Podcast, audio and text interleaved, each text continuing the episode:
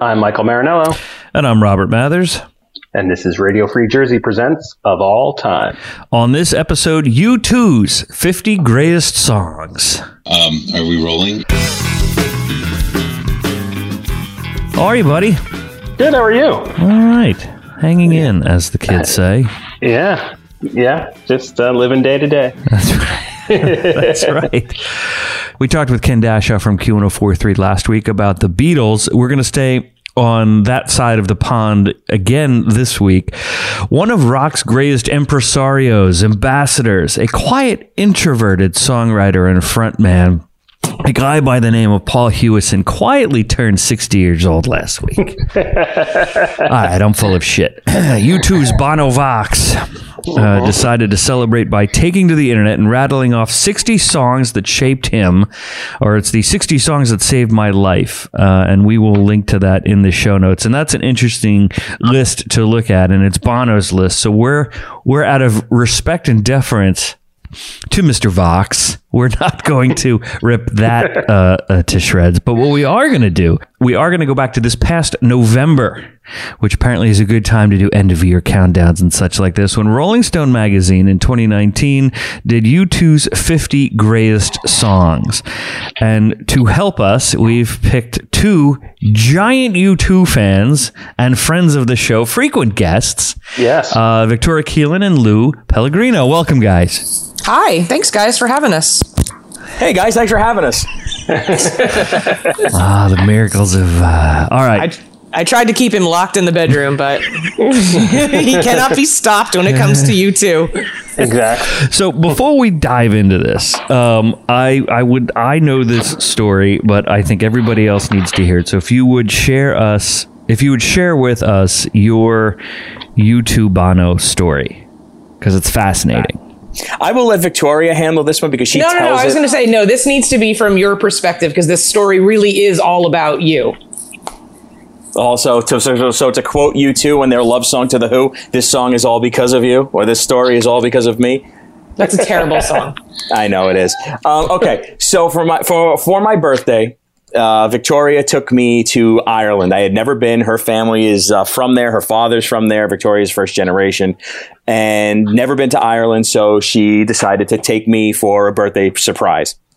So we go to Ireland uh, right after Christmas, and we spend New Year's Eve there. We have a great time. Our f- last night in Dublin, and I'm going to spare you all the travel because we went all across the you know the country of Ireland. Our last night we stay at this hotel, this great hotel called the Merrion and we go to dinner. It's our last night. Victoria says, you know, let's go to dinner a little bit early tonight. We have a long day ahead of us tomorrow. I really just want to like chill and have a glass of wine and sit in the drawing room at the hotel. Now I'm It shocked. was it was port that I wanted, but okay. Right. I was shot. I was kind of like, you know, we've been hanging out, we've been doing all these travels, we've been drinking, we've been eating. I, I kind of just want to like decompress because I wasn't looking forward to the seven hour flight the next day. And so she goes, Well, I'm going, she says, I'm going to the drawing room with or without you. And I don't mean that in like a U2 reference, but she goes, I'm going. So you could either join or sit in the room and watch the NFL playoffs. I don't care. I said, all right, all right, all right, fine. I'll, I'll That's what he I'll- really wanted to do. So he, he I really just- wanted to go to the room was- and, and I just was- watch football. I was missing America a little, not not too much, but I was missing like the things that were happening sports wise at home. So mm-hmm. I said, "All right, give me your jacket. I'll take it up to the room." But now I go to the room and I'm dilly dallying. I'm just I'm looking through this, just looking for the score of the game. I'm brushing my teeth. I'm I'm straightening up a little bit my clothes, and I'm like, okay. All the while, my phone, my cell phone's in my my jacket pocket that's hanging in the closet. So I don't see the text message barrage that I'm getting from Victoria. Where are you? Are you okay? What's going on? Why aren't you coming down? Get down here. Get down here now. Jesus, get down here now. Where are you? I don't see all of these messages. So finally I come walking. She sees me because she could look down this long corridor where I'm coming walking towards her. She says, get, she gets up and as she's walking towards me, I don't realize until maybe like the very last minute, she's making a hand gesture as she's telling me, I, or she's pointing, like she has her hand up in front of her sternum and she's pointing to her left, like, look, like that way, look that way. She says, I ordered you again as my glass of wine is there and I'm leaving my phone at the table. I'll be right back. So now I walk in, not paying any attention to what she's doing. I sit down and she has a seat right in front of the fireplace. So now I start to survey the room. I look at the fireplace and I start panning across, going towards my right. And there, all of a sudden, sitting there with sunglasses and all, is Bono. And I'm like, oh, and I put my head right down because it was just so like shocking. And, and sure enough, there he was sitting there with two other people. He was having a, a business meeting and we sat there and essentially had our own little private concert without music, uh, Larry, Adam, or The Edge because they didn't, he didn't sing anything. But we sat there for what felt like the length of a U2 show. Then when he got up, we left, and I will let Victoria handle the story from here. Well, okay, to back up a little bit. So what happened was as Lou was in the in the the uh, guest room in the hotel room, I'm I went into the drawing room. Now, when I say drawing room, this is an old-fashioned hotel and there are little love seats in front of the fireplace. There are two that face the fireplace. It's a beautiful little townhouse kind of hotel. And so there was no one in the entire room. And the I, I asked the waiter, "Can I sit here right directly in front of the fireplace?" And it had a little sign on the on the coffee table that said reserved. He said, no, you can literally sit anywhere else in the entire room, but you can't sit there. I said, okay, fine. So I'll sit three feet next to it, which made no difference to me. So I said, fine, I'll sit here. I ordered my port. It was delicious. And I'm sitting there and I'm on my phone, you know, checking in for the flight or whatever. Again, no one's in the entire room there's a sort of ramp that comes from the main lobby down into this room. And I look up and out of the corner of my eye, I'm like, oh, who's that guy who thinks he's Bono? And it's this guy like with the signature sunglasses on the rose colored glasses uh-huh. or they were blue i think and he had like the military style overcoat and he kind of saunters down the little runway there and then plops down right next to me and i just looked up and i'm like oh, this is, I mean, I just started kind of laughing inside because I didn't want to show, you know, I didn't want to, because it's just the two of us in the room. So I just kind of start laughing to myself and I'm like, I'm, if I text Lou right now, you are such a loser that you did not want to listen to me and you did not want to come down here and have a drink with me. If I tell him that Bono is sitting next to me, he's obviously not going to, he's not going to believe me. So that's why I kept texting him, where are you? Where are you? Where are you? Get down right. here right now. Because if I said Bono's next to me, he would have been like, yeah, right. And he would have just, right. you know, he never, he would mm-hmm. never would have believed me. I barely believed it myself. So Bono's sitting there and I'm texting him in a fury because I think he's going to another room. He's not going to stay here in public. And mm-hmm. this is a very small boutique hotel. And really, there, you know, this was a Saturday night, the Saturday after New Year's. There's no way that I thought he would be there. He's usually in France. So when Lou finally comes down, that's when I stood up and I said, okay, I'm going to the ladies' room. And I stood when I walked away from Lou, I watched him sit and then look up and realize that Bono was three feet in front of him.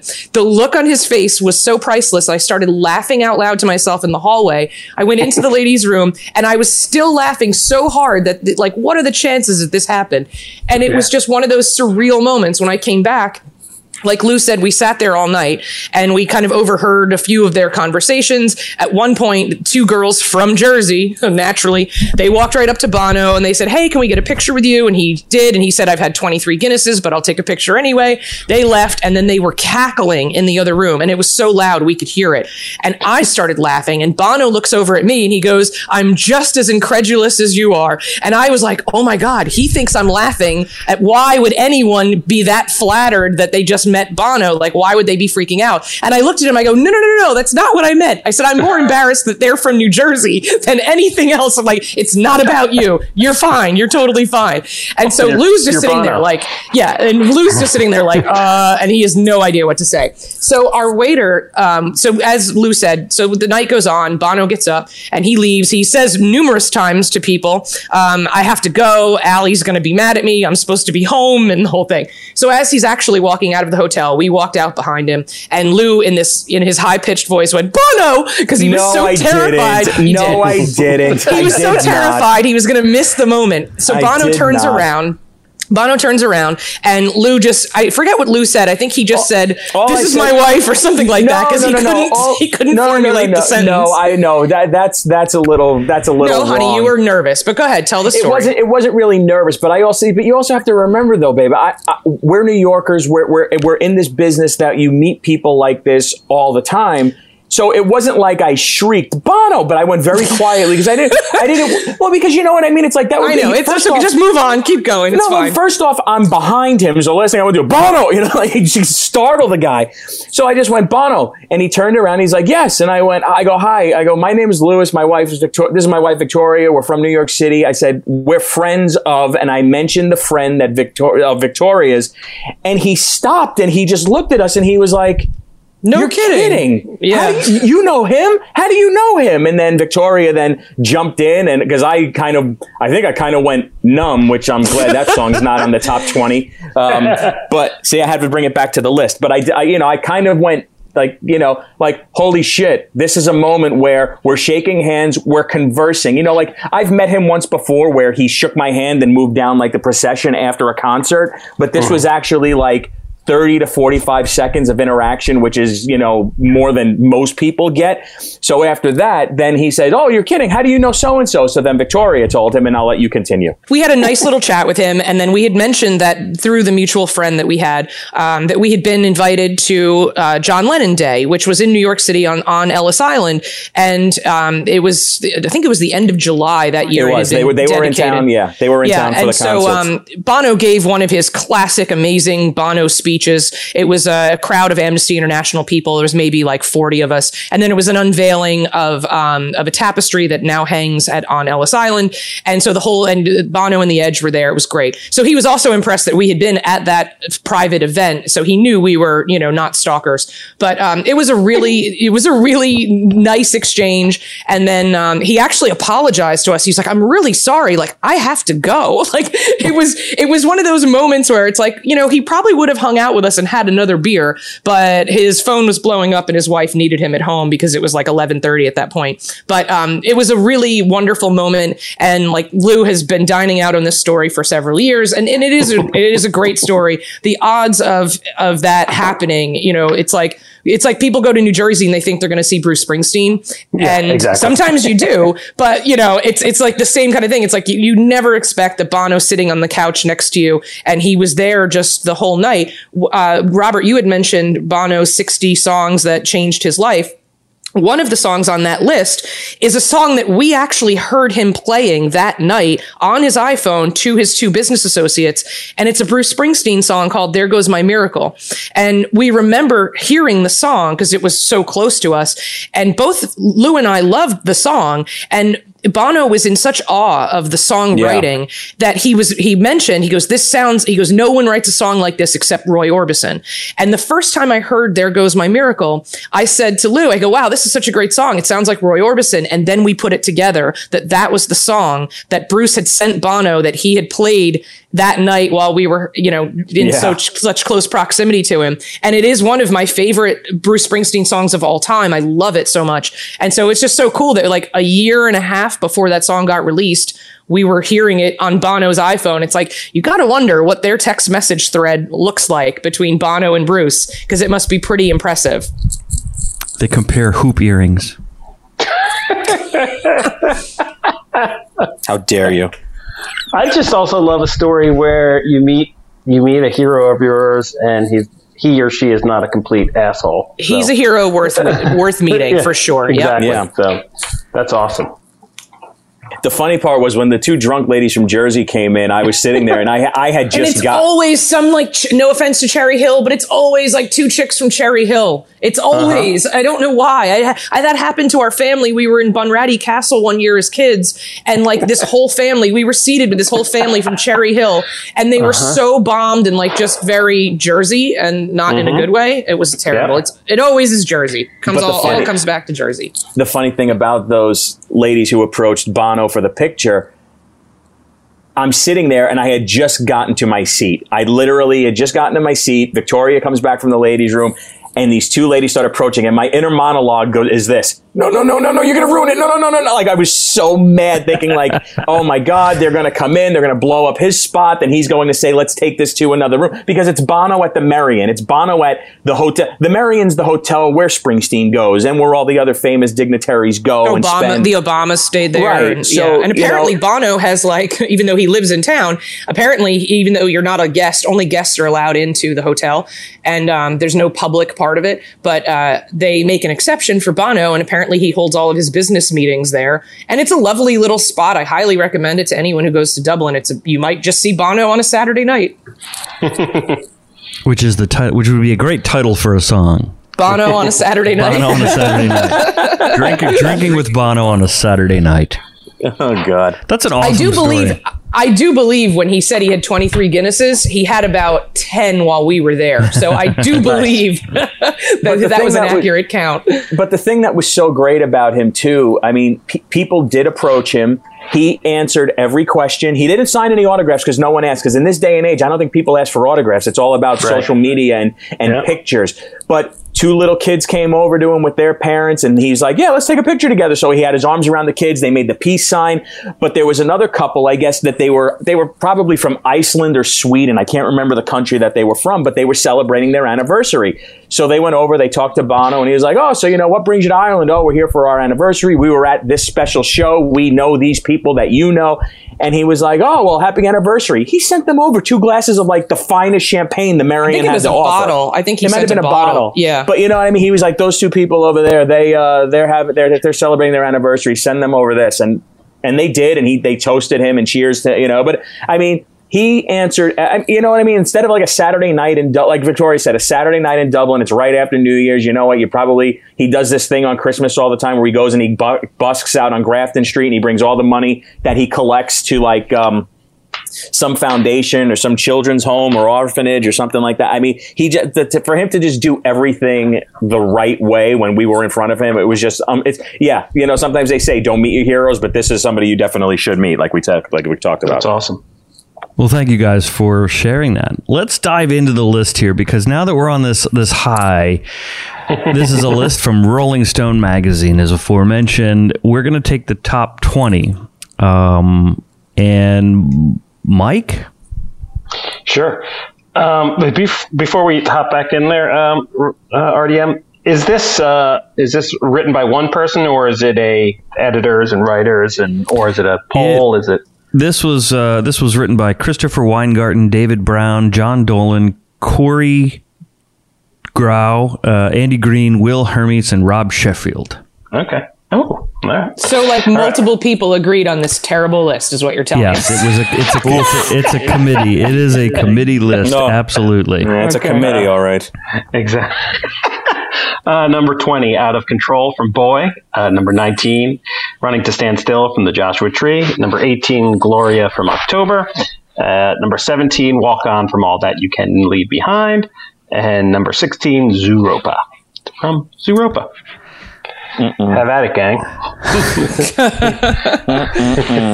Let the barbecuing begin. I mean, let's. It is. This is a tough thing to do. It's like ranking Beatles songs. U two is arguably one of the greatest rock bands in history, um, and uh, but still, you they have some great songs, and I think they have some album fillers. They have some album fillers, like every act does. Uh, so, are where do you sit with these? The first five that we talked about, uh, that we mentioned.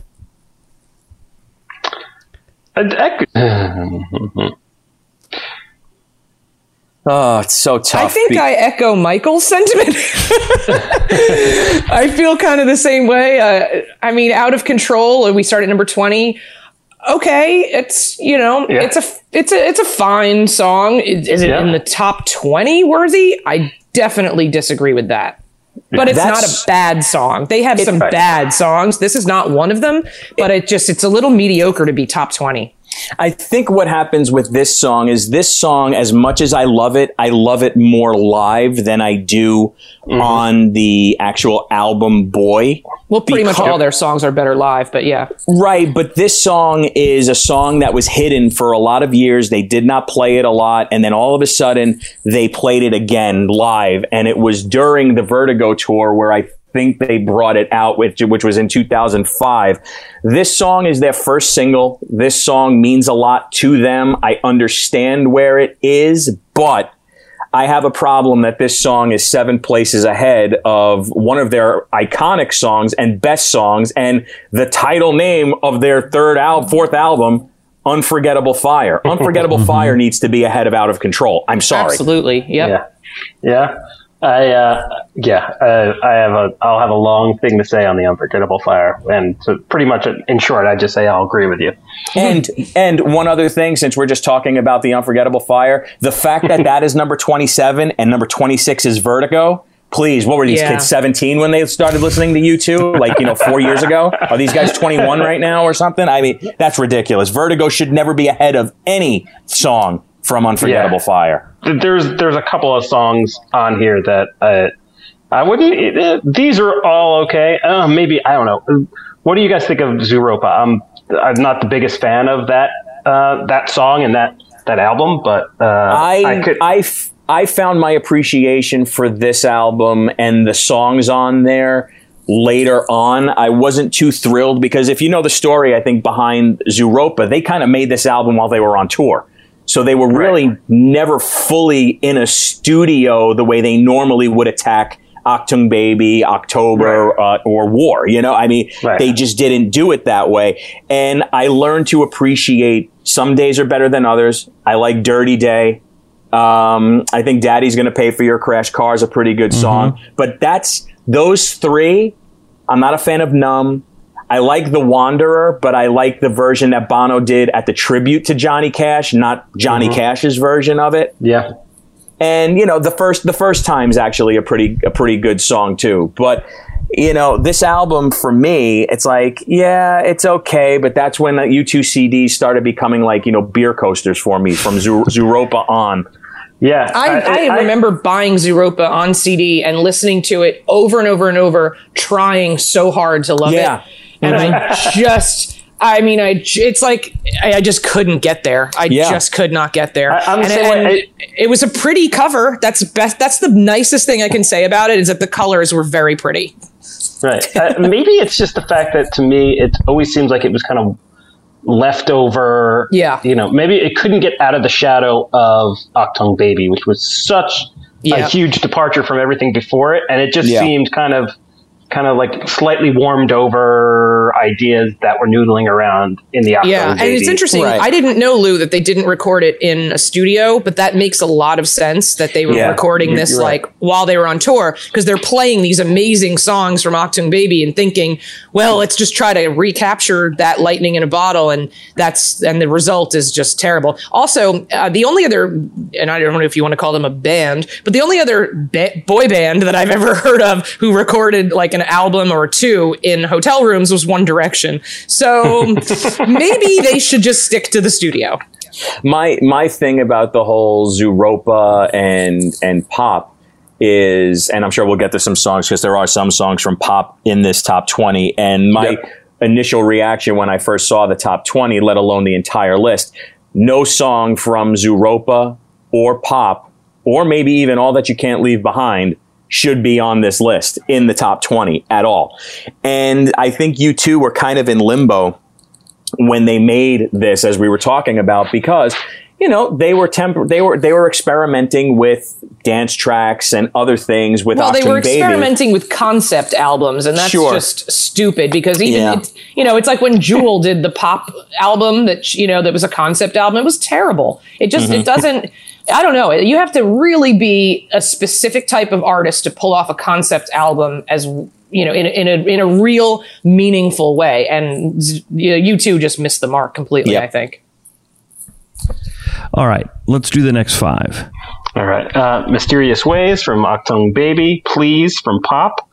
Um, Every Breaking Wave from Songs of, what's that? Innocence? That's Songs of Innocence, right? Yep. Uh, Pride in the Name of Love from Unforgettable Fire. And New Year's Day from War. Lou, Well- uh, my, my first thing off here is I do like Pride, but I, there's about three or four other songs from Unforgettable Fire I would swap with this. Oh, a sort of homecoming. How that is not in the top twenty Yes. breaks my heart. that is just. 啊。And and one of my favorite songs from Unforgettable Fire is Indian Summer Sky. I don't know why. Mm-hmm. There's just something I love about that song. I don't even know if it's the words or if it's the guitar or if it's Larry's drums, but there's just something about that song that I like. Pride in the Name of Love, when I was a teenager, I loved that song because I just loved Edge's guitar sound and exactly. I loved the video. And that played a lot into my love for this song. Mysterious Ways, I think, is way too high on the list. I like the song. It's catchy. Um, it got a lot of radio play because I think it was a safe U2 song to play from Achtung Baby in concert. Yeah. I think it's a much better song, like we talked about earlier. A lot of their songs are better live. That is mm-hmm. one of them. Um, please, same thing. Before we did this podcast and before we started recording, I went on YouTube and I watched U2 live from Rotterdam, the version of Please that goes into Where the Streets Have No Name. If you listen to the song Please, that is the cure for insomnia.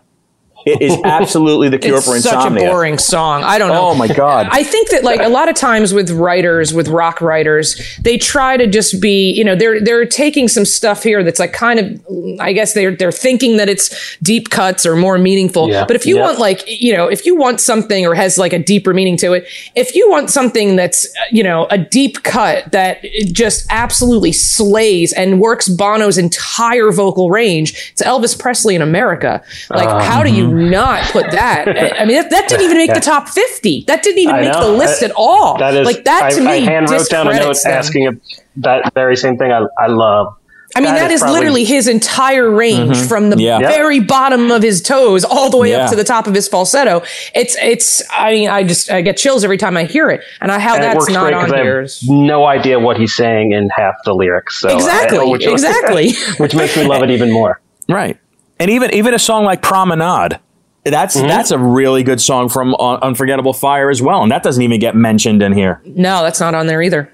You know, every breaking wave. That's too new of a song to be on the U2's top fifty greatest songs list. And I love every breaking wave. I think it's a great song.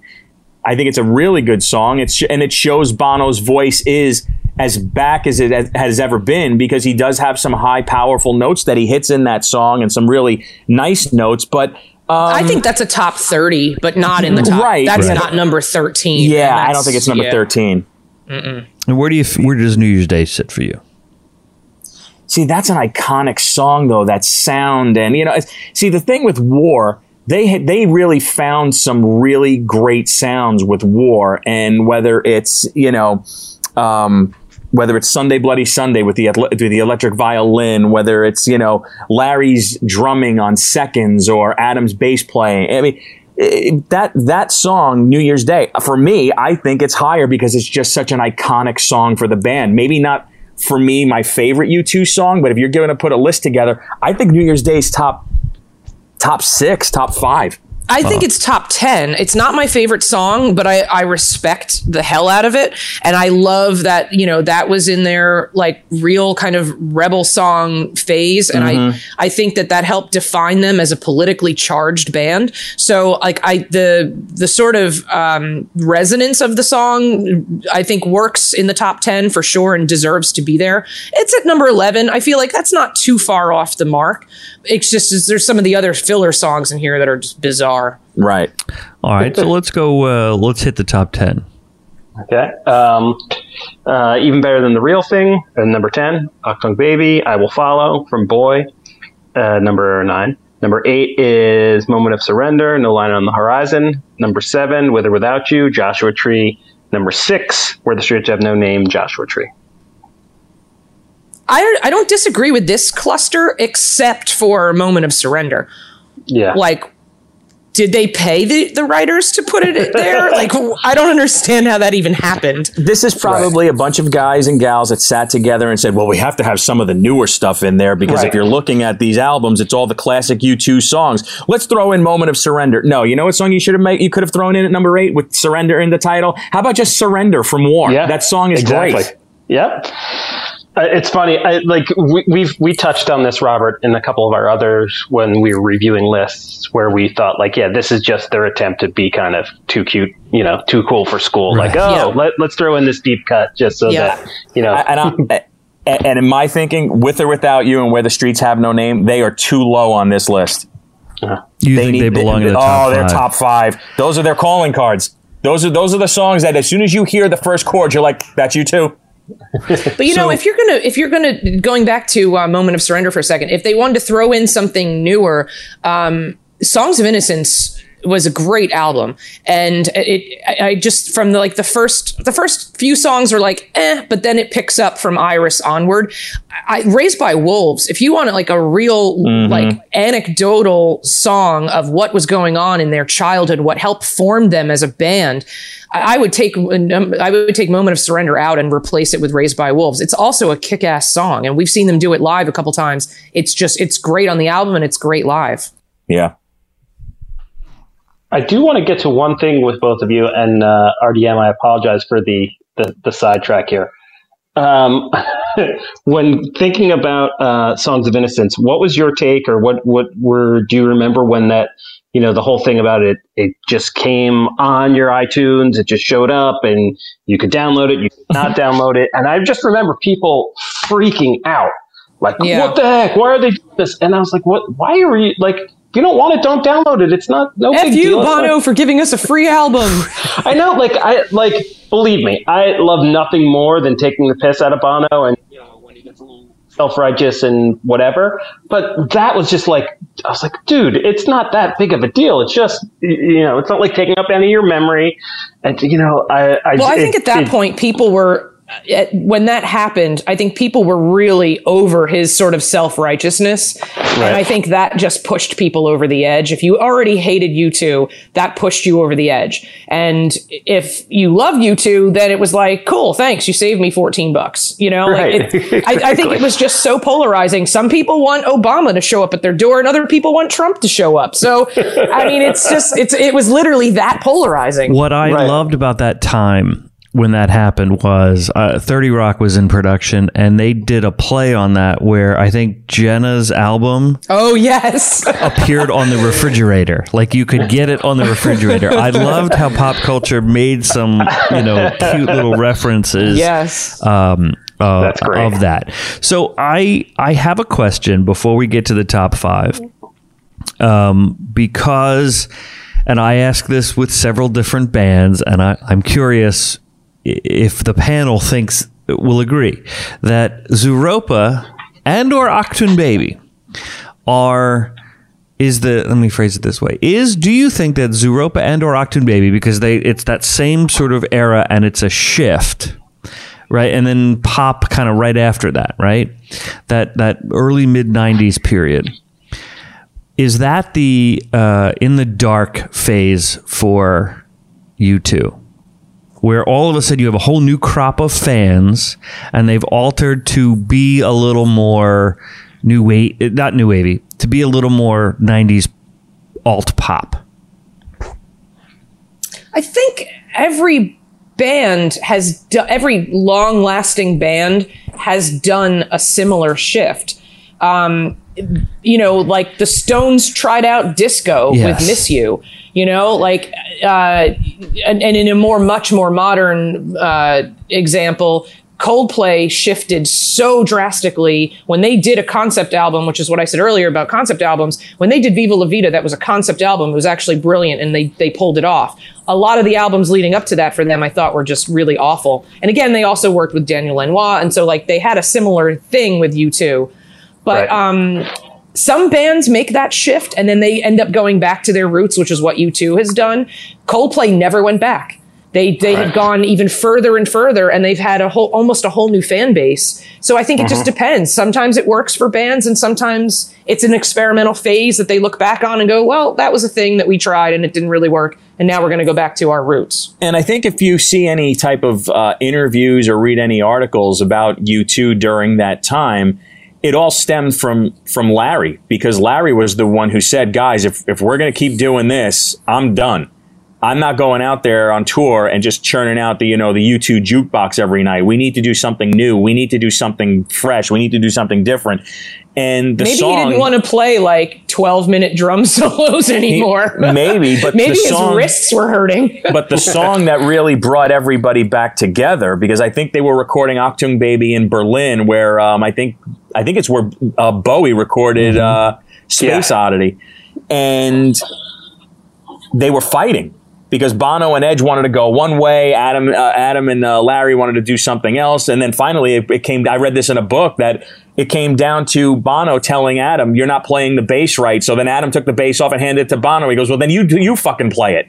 and then then one day they're in the studio and they hear the guitar intro to the song one and everybody was just like ooh they all leaned in and then larry's like that's it that's the sound and one is the song that saved their saved them Mm-hmm. So they had they they almost had a full on let it be moment where, where you know where George Harrison, well, Paul, you fucking do it then. I don't care.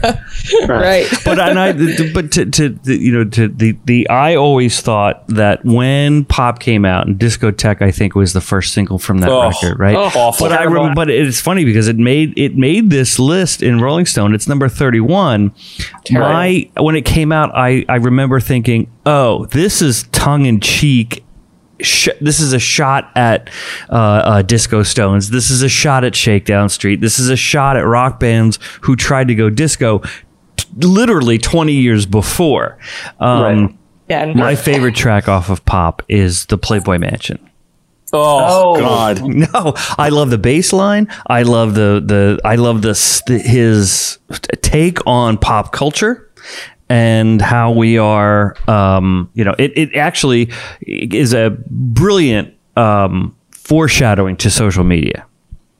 I don't think it belongs in a top 50, but it certainly, if you were going to do top 100, I'd put it at like 65. But that was that. I understand that's what they were trying to put a spotlight on commercialism and you know and like the the, the like the how big concerts had gotten and I, I get all of that and like the Walmart thing that they were trying to have a social commentary on.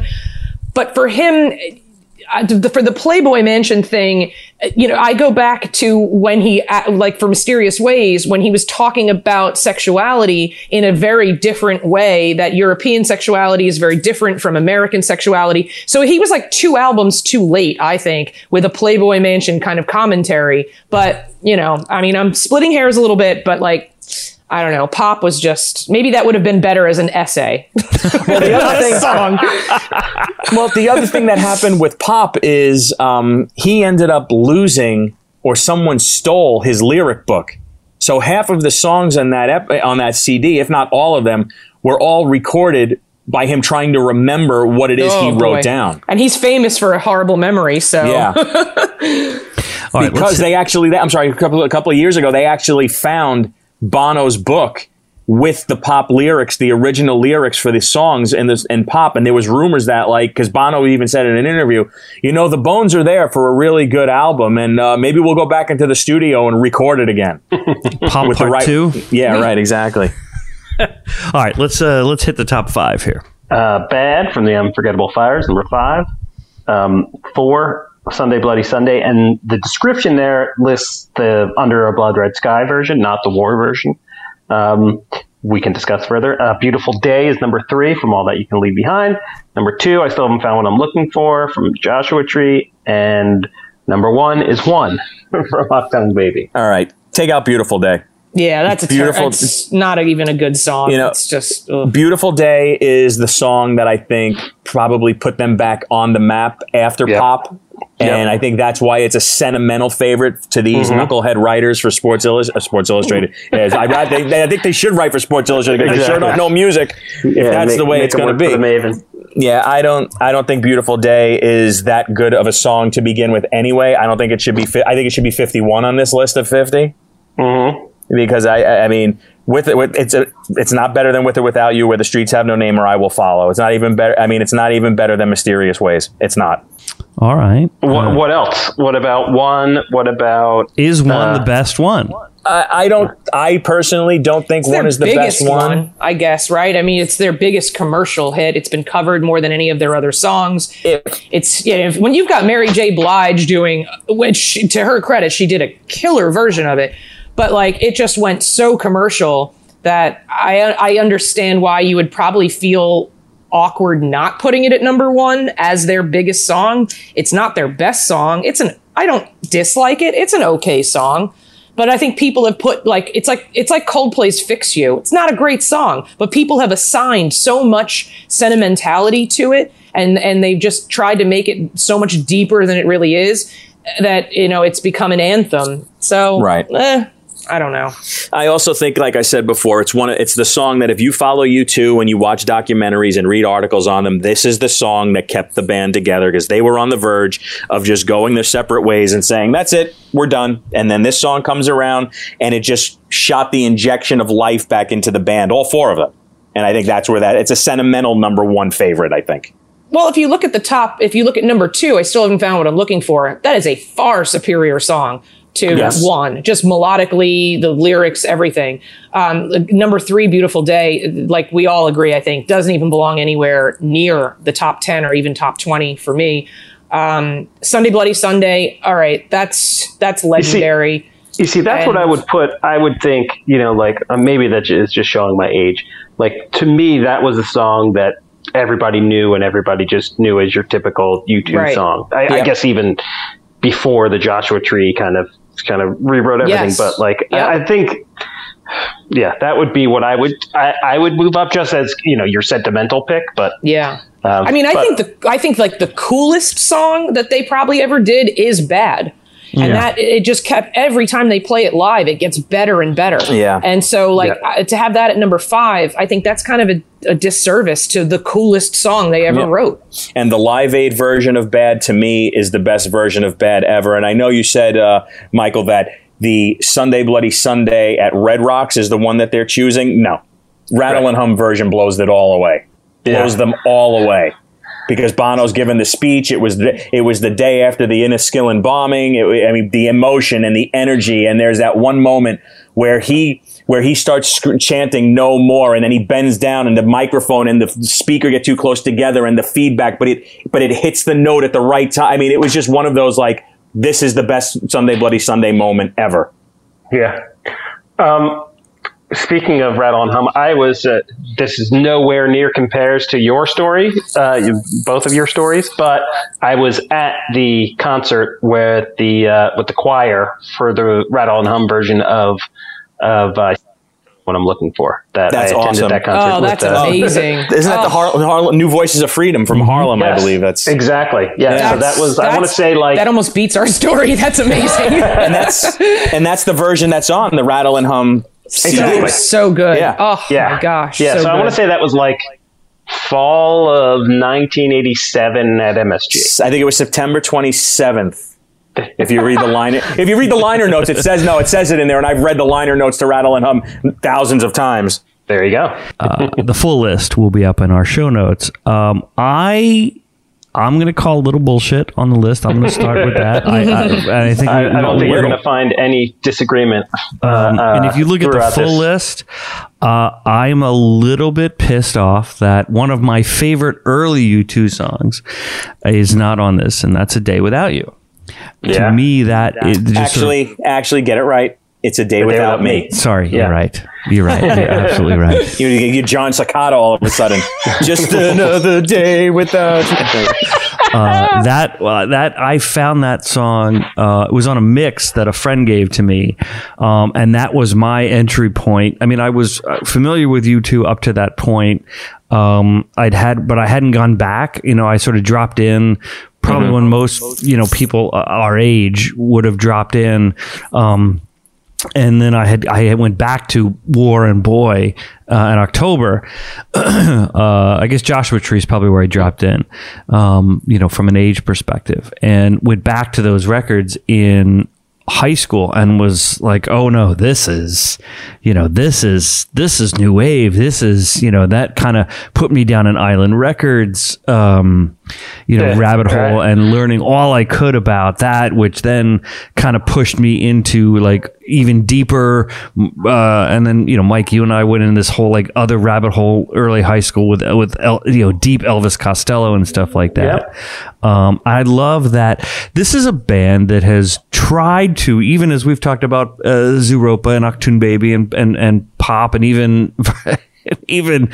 Um, you know, the, the, that 05 period uh, really wanted to capture, no matter how wealthy they were, the sort of their punk, you know, hey, we just found each other on a on an art board, you know, in in school. Um, if, you know, milieu, if you will. I yeah, I mean, I it, it's it's funny because I guess bands are now, unless you know Simon Cowell, you don't really form a band anymore. Right. Um, it's uh, you know when you look at bands like Radiohead and Coldplay and U2 and all the bands that met at, at uni, you know, and it's Right. like that doesn't seem to happen anymore. Maybe No. because we don't have instruments in schools or something. I'm not sure, but we're Right. we're really missing out on on that sort of genesis of great music.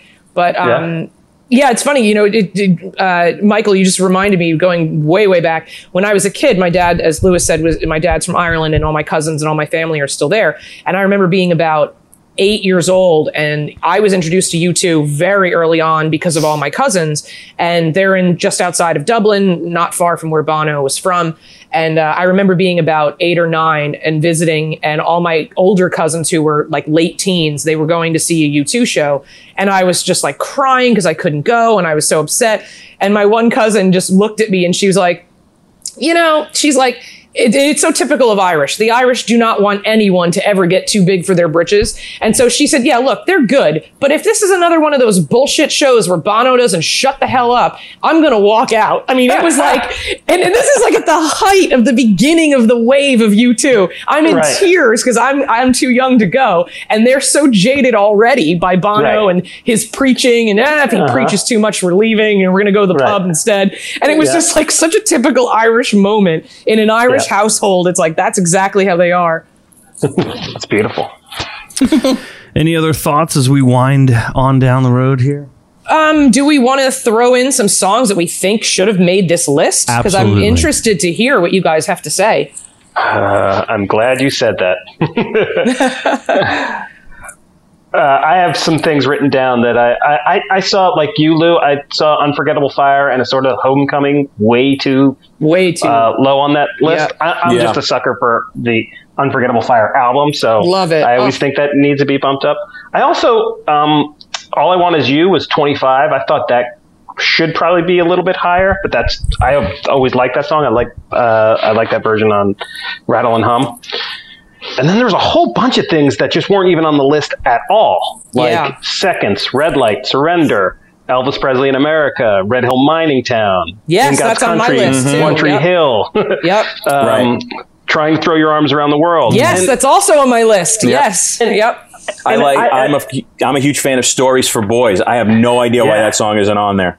Yeah. And Trying to throw your arms around the world is that. I'm so glad you mentioned that, Michael, because that is a great song that just. I I don't know. I, I mean, I guess when you look at Achtung Baby, it wasn't a commercial hit or anything, but it's it definitely deserves to be there for sure.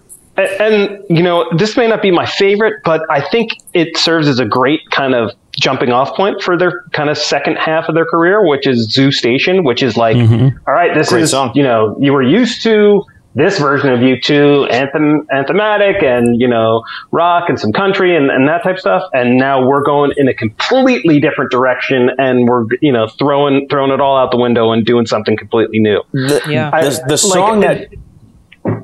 Not necessarily in the top, you know, not top 20, but it should probably be in the top 50 of because it's just such a such a kind of landmark and a way to kick things off and change things up.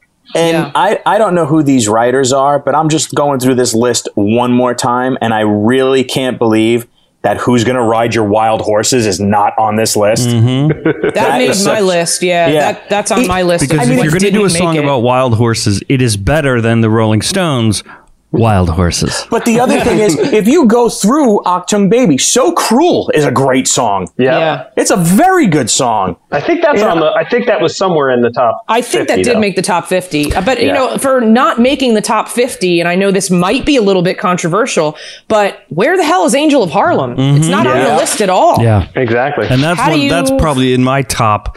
T- If I was going to do top twenty, uh, I, for nothing other than the radio geek loving the fact that he's shouting out WBLS. Yeah. But I- now I I take issue with at the top of their list or the, the bottom or whatever it was, the, t- the number forty five. Why would you put in the top fifty? Hold me, thrill me, kiss me, kill me? Oh, thank you. Thank you. song. Thank you. and so, yeah, So Cruel is not on this list. Oh, Where's I God Part was. Two? So, cr- yep. And you So- know what? I mean, look, it, it's it, it just in terms of like, it's not that it's not a deep song, it's not like a poetic lyric song, but just a really good song. Where's Two Hearts Beat as One? Mm-hmm. That's Yep. just Yeah. a fun song. Like Yeah. it- it- these Yeah. writers, I think they were trying to be so deep thinking that like you, Right. you're just you're you're glossing over what's just a fun song to hear. I know, and, and we could do this. This whole episode could be a two-hour episode because I'll throw an I'll throw another song out there. I, I'm I'm sorry. Anytime you get BB King to play guitar on a song, really, And when sing. love comes to town, you're not. That's Yeah. not on. That's a great song. Yeah.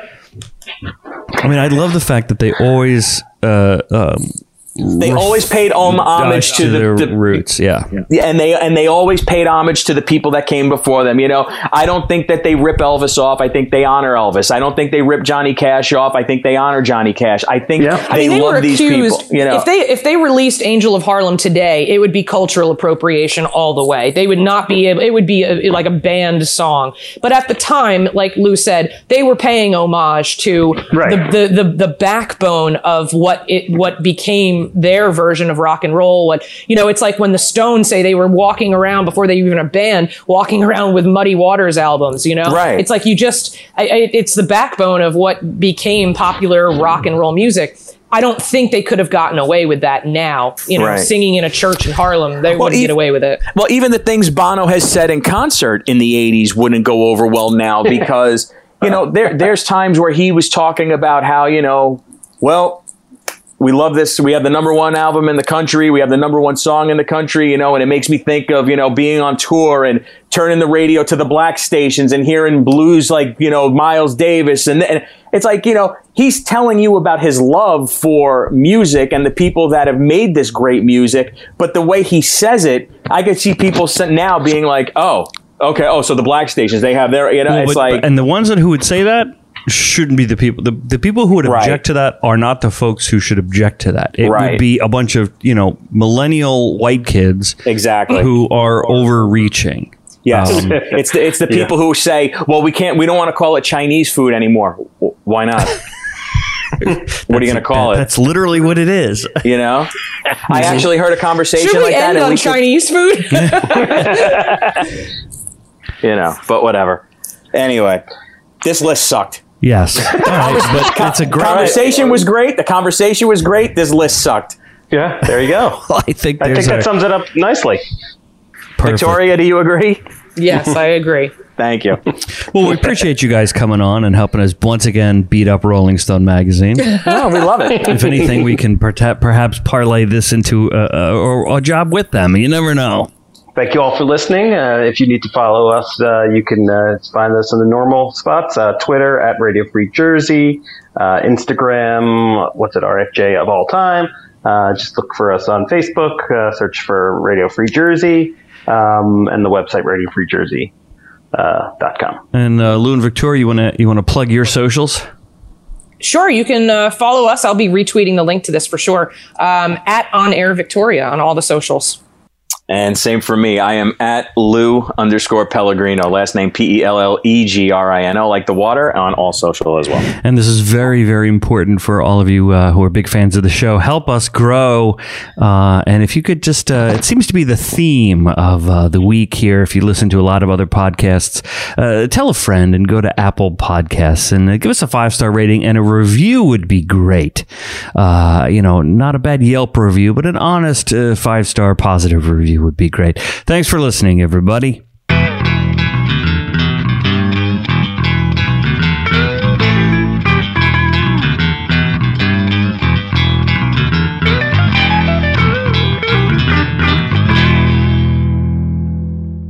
This podcast is a production of Radio Free Jersey.